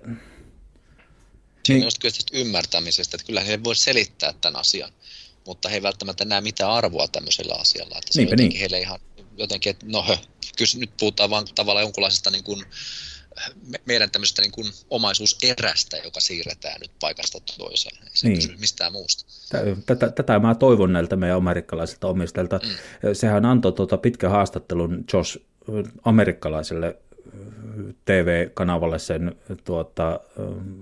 Super Bowlin jälkeen, ja siinähän se tietysti puoli tuntia joutui selvittämään amerikkalaisille, että mitä eurooppalainen jalkapallo ylipäätään on, mutta että kyllä se siellä, onneksi se siellä otti sen esille, että how passionate niin kuin, että täällä ollaan, ja se niin kuin yritti, tai ainakin sen antoi ymmärtää, että hän ymmärtää sen eron, mutta että se on niin kuin sillä lailla, että meillä on nyt semmoiset supertähdet ja semmoinen materiaali tuossa, että se on pakko päästä sinne menestyvien joukkoon, tai sitten tämä projekti, niin kuin, se nimittäin pystyy kuolla yhtä nopeasti, kun se periaatteessa on syntynytkään tässä. Joo, tämä kyllä pitää paikkansa. Se on sikäli kanssa sääli, että tämä kuvi on nimenomaan tämmöinen aika niin kuin kyyninen ja semmoinen, missä tämä raha ratkaisee tosi paljon. Sen takia minusta on ollut kuitenkin hirveän kiva mennä seurata tässä, että vaikka siinäkin tietysti on ehkä enemmän, no kaikenlaista stunttiahan sekin liittyy, mutta esimerkiksi tässä on ollut yksi näistä isoja juttuja tällä viikolla ollut tämä Chip In-mainos, missä Ramsdale käy tilannossa chipsiä ja jatkuu monelle muillekin kampanjoille. Joo, ehdottomasti. Aivan loistavaa. Niin, todella pidän siitä, että siitä kotikutosesta ja siitä niin kuin lokaalista vasta toimia siinä. Että, ehdottomasti. Niin, että sillä lailla siellä kuitenkin ollaan hereillä, että ymmärretään, että se yhteys siihen lähikommuuniin, niin se on hirveän tärkeä pitää esillä. Että ei ainoastaan sponssata lentoyhtiöitä ja jotain muita tämmöisiä suuria firmoja, vaan että pitää just huolta niistä alueellisista yrittäjistä. Tämä on tärkeä huomio. Tälle kaudellehan ne tuli nuo paikalliset mainos, olisiko tämä nyt 4 tai jotain, siellä on ollut autokorjaamoa tai mitä ikinä, ja miten tämä yhteisö on tavallaan, mikä tämä nyt on, Tollington Bubi, joka joutuu vaikeuksiin ja lähtee somessa kiertää sitä ja tätä. Tämä on tosi tärkeää. Mä en usko, että nämä, tai siis, okei, nyt mä vedän sanat takaisin. Tai no en vedä. Jos ei varmaan niistä tiedä mitään, mutta onneksi meillä on siellä seuran jossakin johtoportaassa sitä paikallista niin kuin ymmärrystä, että tämmöinen kannattaa tehdä ja tämmöiseen kannattaa panostaa. Se on tosi hienoa, koska ajatellaan niin kuin me Suomenniemellä olevat kannattajatkin, niin tämä on nyt se niin kuin jännä juttu, että me koetaan se paikalliseksi täältä käsin, tai minä koen sen paikalliseksi, että kun minä menen Lontooseen, niin minä voisin hyvinkin niin kuin käydä ottamassa kupillisen tässä, jota nyt markkinoitiin. Joo, se on just näin. Tai minä koen sen, niin kuin se olisi minun ylivieskalainen kuppilani tai autokorjaamo, niin mulle tulee samanlainen niin kuin suhtautuminen siihen. Tämä on tosi hienoa. Kiva, että tämmöistä osaamista löytyy seurasta. Mä en tiedä, kuka se on. Tuskin se on edes niin korkealla tasolla. Siellä on varmaan jotain. En tiedä. Niin. Aina sitten voi niin miettiä, että viekö toi tietyllä tavalla sitten myöskin keskittymistä vähän niin kuin sivuraiteille, mutta niin on kuitenkin niin pieniä semmoisia juttuja, että tuskinpa. Tietysti kaikkea muutakin tällaista niin kuin sivusäätöä, niin kuin kaikki nämä valkoisella paidalla pelaamista ja muut vastaavat, mutta mä pidän niitä tietyllä tavalla silleen kivoina signaalina siitä, että se joukkue ikään kuin, elää ja hengittää ja on tietoinen siitä, että minkälaisessa paikassa ne toimii. Se on totta, ja reagoi niihin. Et se on niin kuin osa sitä kudosta siellä. Pidän siitä tosi paljon. Niin, nyt otit hyvän pointin, nimenomaan se, että ajatellaan nyt rest in peace Aubameyang, mutta sehän taisi Lamborghinilla mennä sinne autokorjaamolle siinä mainoksessa. Että niinpä, joo. Nimenomaan niin kuin pelaajienkin kautta nekin pääsee kiinni siihen. Ja kyllähän tuossa on, niin kuin, mun mielestä mennään vuoden takaisin, niin mitä nämä on tuonut nämä,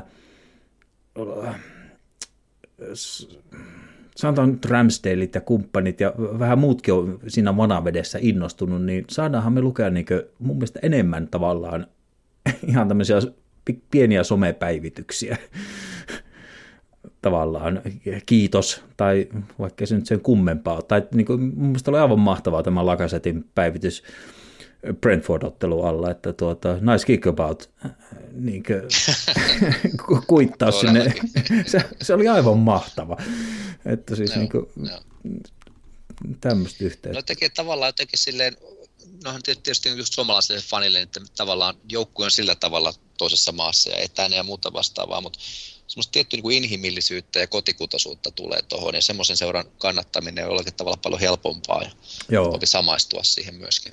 Niin, että ne tulee lähemmäksi, niin että jos mä menen katsoo nelosdivaria tuohon meidän kentälle, niin pelaat on siinä lähellä, niin nämä tuo pelaajia vähän niin kuin lähemmäksi kuitenkin. Kyllä, joo. Ja kyllähän Arsenal on nyt, niin kuin ajatellaan, mä kiinnitin huomiota, niin kuin tämmöinenkin pikkusen varjo on jäänyt Leno, niin järjesti tapaamisen sen jonkun lapsen, mitä se nyt olikaan sairasti, mutta kuitenkin ja siitä tehtiin vähän prokkista. Tämmöistä kaikkea kivaa. Mä tykkään tämmöistä sisällöstä. Sitä on kiva katsoa. Hei mitä, Lassi, me ollaan saatu 1,5 tuntia pakettiin ja tämä on ollut aivan huomattavan miellyttävää keskustelua. Kyllä, oikein mukavaa. Mulla on tämmöinen teema oli tuossa, mutta ehkä mä jätän tuon seuraavan kertaan. Siinä oli vähän tämmöistä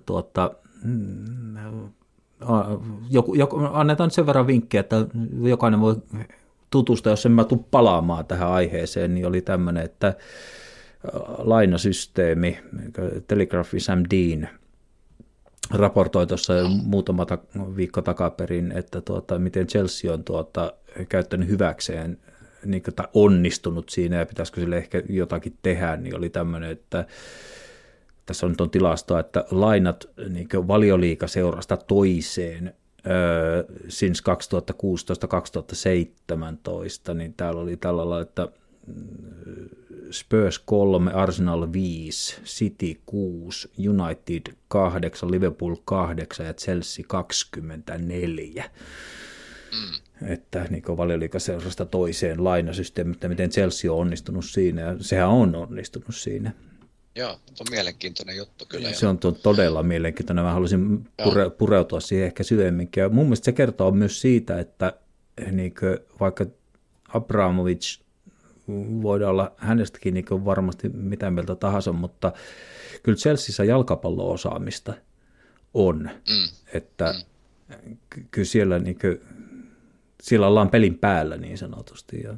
Ja, sitten mulla oli tämmöinen ranskalainen viiva tuossa, voidaan nyt sekin ottaa, että onko sulla mielipidettä tämmöiseen, että Euroopan konferenssiliiga.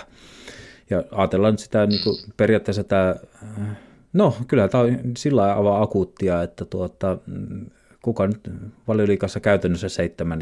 päätyy, koska liigacupin voittaja nyt tulee olemaan mestareiden liigassa tai jopa Eurooppa-liiga tai missä nyt onkaan, mutta konferenssiliiga, niin eihän sinne kukaan halua, ja mä rupesin miettimään, että no ei sinne tietenkään halua niin näistä United, niin Spurs, Arsenal, mutta kun ei sinne halua oikein Hämmös, Leicester ja Everton tai Villakaan. Niinpä, niin joo. Pitäisikö sille, oliko se susio syntyessään, tai pitäisikö sille kehitellä joku uusi systeemi, että sinne menisi vaikka joku Championshipin voittaja tai... No itse ajattelin kanssa, että pitäisikö ottaa sarjaporrasta alempaa sitten jo nämä pelaajoukkueet sinne.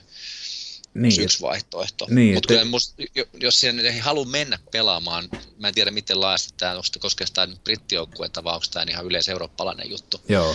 Niin onhan se totta kai silloin vaan ihan brändihaitta itse asiassa vaan. Joo, tai pitäisikö siitä sulkea sitten nämä isommat sarjat kokonaan pois, että kyllähän niin joku Aki Riihlahti on hyvin lämpimästi puhunut, että kuinka paljon se tuo rahaa kassaan ja ymmärrän sen, mutta että pitäisikö sieltä sitten niin kuin tavallaan se, että jos pääsarjoissa kilpaillaan tavallaan Eurooppa-liigapaikoista ja mestareiden liigapaikoista ja nyt sitten joku konferenssiliigan voittaja pääsee Eurooppa-liigaan, niin pitäisikö siltä ne isot sarjat jättää pois niin, että ne kilpailisi vaan niistä Eurooppa-liigan paikoista ja mestareiden liigan paikoista, ja sitten tämä alempi konferenssiliiga, niin sieltä pääsisi sinne Eurooppa-liigaan, sieltä olisi vielä helpompi tie tavallaan, kun siellä ei niitä suuria olisi. Niin, joku semmoinen täky sinne pitäisi saada. Koska tänä päivänä sä otat nämä Euroopan 5 suurinta sarjaa, niin ne on niin valtavia seuroja, että En mä tiedä. Jotakin sille pitää mun mielestä tehdä. Joo, ja sitten kun ajattelee, mulla ei itse asiassa ole minkäänlaista mielikuvaa siitä, että mitä siellä on pelattu muun muassa. Että se niin hukkuu tutkan alle kyllä sitten ihan futiskuluttajat kyllä tosi nopeasti myös. Joo, siinä jää niin tavallaan, joo, ei. En tiedä. Yhdentekevää tavallaan. Siis täysin yhdentekevää, ja jos niin kuin näinkin pitkään jalkapalloa seurannut kuin sinä ja minä niin kuin ajatellaan tällä lailla, niin kyllä siinä joku virheliike on tehty ja jotakin pitäisi tehdä. Että se palvelisi niin kuin HJK:ta, mutta että se palvelisi sitten, koska onhan se aivan kummallinen tilanne, että me kannattajina toivotaan, että me hävitään, ettei nyt vaan olla 7. Just näin. Niin... ei siitä tule mihinkään. No sitten vielä tämä viimeinen mielipide sulta, Newcastle. Mä oon miettinyt itteeni, että kun mä myönnän sen avoimesti, että mä toivon, että ne tippuu, ja onko mä niin kuin mielipiteeni kanssa raukkamainen vai pelottaako mua joku heidän raha, että ja niin kuin siinä mielessä, että jos mua pelottaa niin kuin heidän massiivinen rahakäyttö ja joukkueen rakentaminen, niin tarkoittaako se, että mä epäilen meidän omaa kilpailukykyä ja meidän omistajia, ja niin, että pitäisikö mun päinvastoin olla, hieroa käsi, että vaan lisää hyvää kilpailua saadaan ja ollaan mukana, antakaa tulla. Niin. Vai? Niinpä, siis no itse aina jotenkin ajattelee, siis Newcastlea vastaan mulla on tietyllä tavalla, kun se on heikko kohta aina ollut, että mä oon jotenkin tykännyt siitä, että se on ihan ollut kelpo vastus ja muuta vastaavaa, mutta Et sikäli olisi ollut kiva, että he olisivat voineet sen menestyksensä hoitaa jollain orgaanisemmalla tavalla. Et aina sitten, kun se raha tipahtaa yhtäkkiä jostain tuolta niin kuin sheikkien hihoista, niin ainakaan toivoisi kyllä, mä samalla tavalla ajattelen vähän ilkeästi, että toivottavasti se nyt jotenkin kostautuisi. Niin. Että ei noin, ei niin, tuolla tavalla. Siinä on vaan kato se, että eihän siinäkään niin periaatteessa muuta kuin, että se siirtyy vuodella se projekti, jos minä olen sanonut, niinpä, jos näin poispäin. Että niin kuin, sikäli mä, että pitäisikö, ehkä mä haluaisin olla siinä asemassa, että minä en haluaisi ajatella niin, että tipun Newcastle, vaan minä haluaisin olla nimenomaan siinä, että meillä on semmoiset omistajat, että no niin, ei mitään. Lisää kilpailua ja lisää ristiin pelaamista ja katsotaan kuka voittaa. Ei, päästään osoittamaan, että te ette voi ostaa menestystä, että se on sitten kiva päästä näyttää heille ensi kaudella Valioliigassa. Kyllä, mutta siihen näköjään on ilmeisen pitkä matka, tai sitten se kertoo mun luonteesta jotakin. Siitä nyt voi jokainen miettiä omansa. Tosiaan, hei. 1,5 tuntia paketissa. Tämä on ollut aivan mahtava keskustelu. Otetaan pubi visaa tuohon. Mainitsinko mä tosiaan, että mä menisin, että Oleg Lusnista mä olisin kysynyt, mutta kun mä ajattelin, että se on tässä tuoreessa muistissa meidän Oleg Lusni, joka on siis tosiaan sekä Valioliigan voittaja että FA Cupin voittaja meidän seuran riveissä ja pelasi ihan tärkeitä otteluita. Niin kuin, kyllä, ehdottomasti. Ja mä ajattelin, että mä kysyin, että ketäs muita ukrainalaisia meillä on pelannut, mutta en löytänyt toista. Onko näin? En löy, kyllä. Saa taas antaa palautetta, jos on. Ei mulle tule mieleen kyllä jo yhtään. Siis ja nyt ei puhuta semmoisesta, että jos meillä on ollut jossain reserveissä tai jossakin, niin niitähän voi olla, mutta en ainakaan löytänyt toista. Olisi edustanut kilpailullisissa otteluissa ketään muuta ukrainalaista, että ainoaksi jäi, ja sen takia se kysymys kuihtui sitten siihen, että milloin olisi miten pitkälle mennään, että ollaan joku ukrainalainen vastustaja ensimmäisen kerran kohdattu, niin saat arvata, ja jos et haluat jättää. Siis milloin ja kuka? No nyt ei kyllä ihan siis... Joo, voi... Siis mä veikkaan, että se nyt on ollut siis joku Shakhtar tai sitten se on ollut Dynamo, jompikumpi näistä, milloin, niin se menee varmaan johonkin Champions, mitä mä veikkaisin, joku Champions Leaguean alkusarja jostain sieltä 2000-luvulta. Kyllä se menee niin just sinne, ja tämä nyt oli vähän niin sikäli huono kysymys. Mä nyt ajattelin, että olisi kohdattu kenties siellä joskus First Cupin tai jonkun siellä jossakin olisi löytynyt joku ukrainalainen vastustaja. Tätä mä yritin hakea, että sieltä olisi löytynyt, mutta eipä löytynyt. Ja taas saa korjata, jos olen katsonut tilastokirjoja väärin, mutta ensimmäinen olisi tosiaan 98-99 kaudella. lokakuussa 1998 Arsenal Dynamon Kiova. Ja siinähän jo, mä ajattelin, että tämä on niin turha kysymys, mutta löytyi siitä joku hauska juttu sikäli, että se tosiaan ottelu päättyi 1-1 ja Bergkamp vei Arsenalin johtoa 74 minuuttia ja muun Rebrov 90+2 minuuttia tasoitti, mutta se oli ensimmäinen kausi, kun pelattiin Wembleyllä mestareiden liigaa. Aivan, joo. Koska koska Haipuria piti ehostaa UEFAn määräysten vaatimusten mukaiseksi. Ja vaikeita on ollut nämä vastustajat. Mä sitten kävin nämä kaikki loppuun, että jos joku jää miettimään tulevaisuutta, niin kerrotaan koko repertuaari sitten tähän. Eli tosiaan se oli ensimmäinen.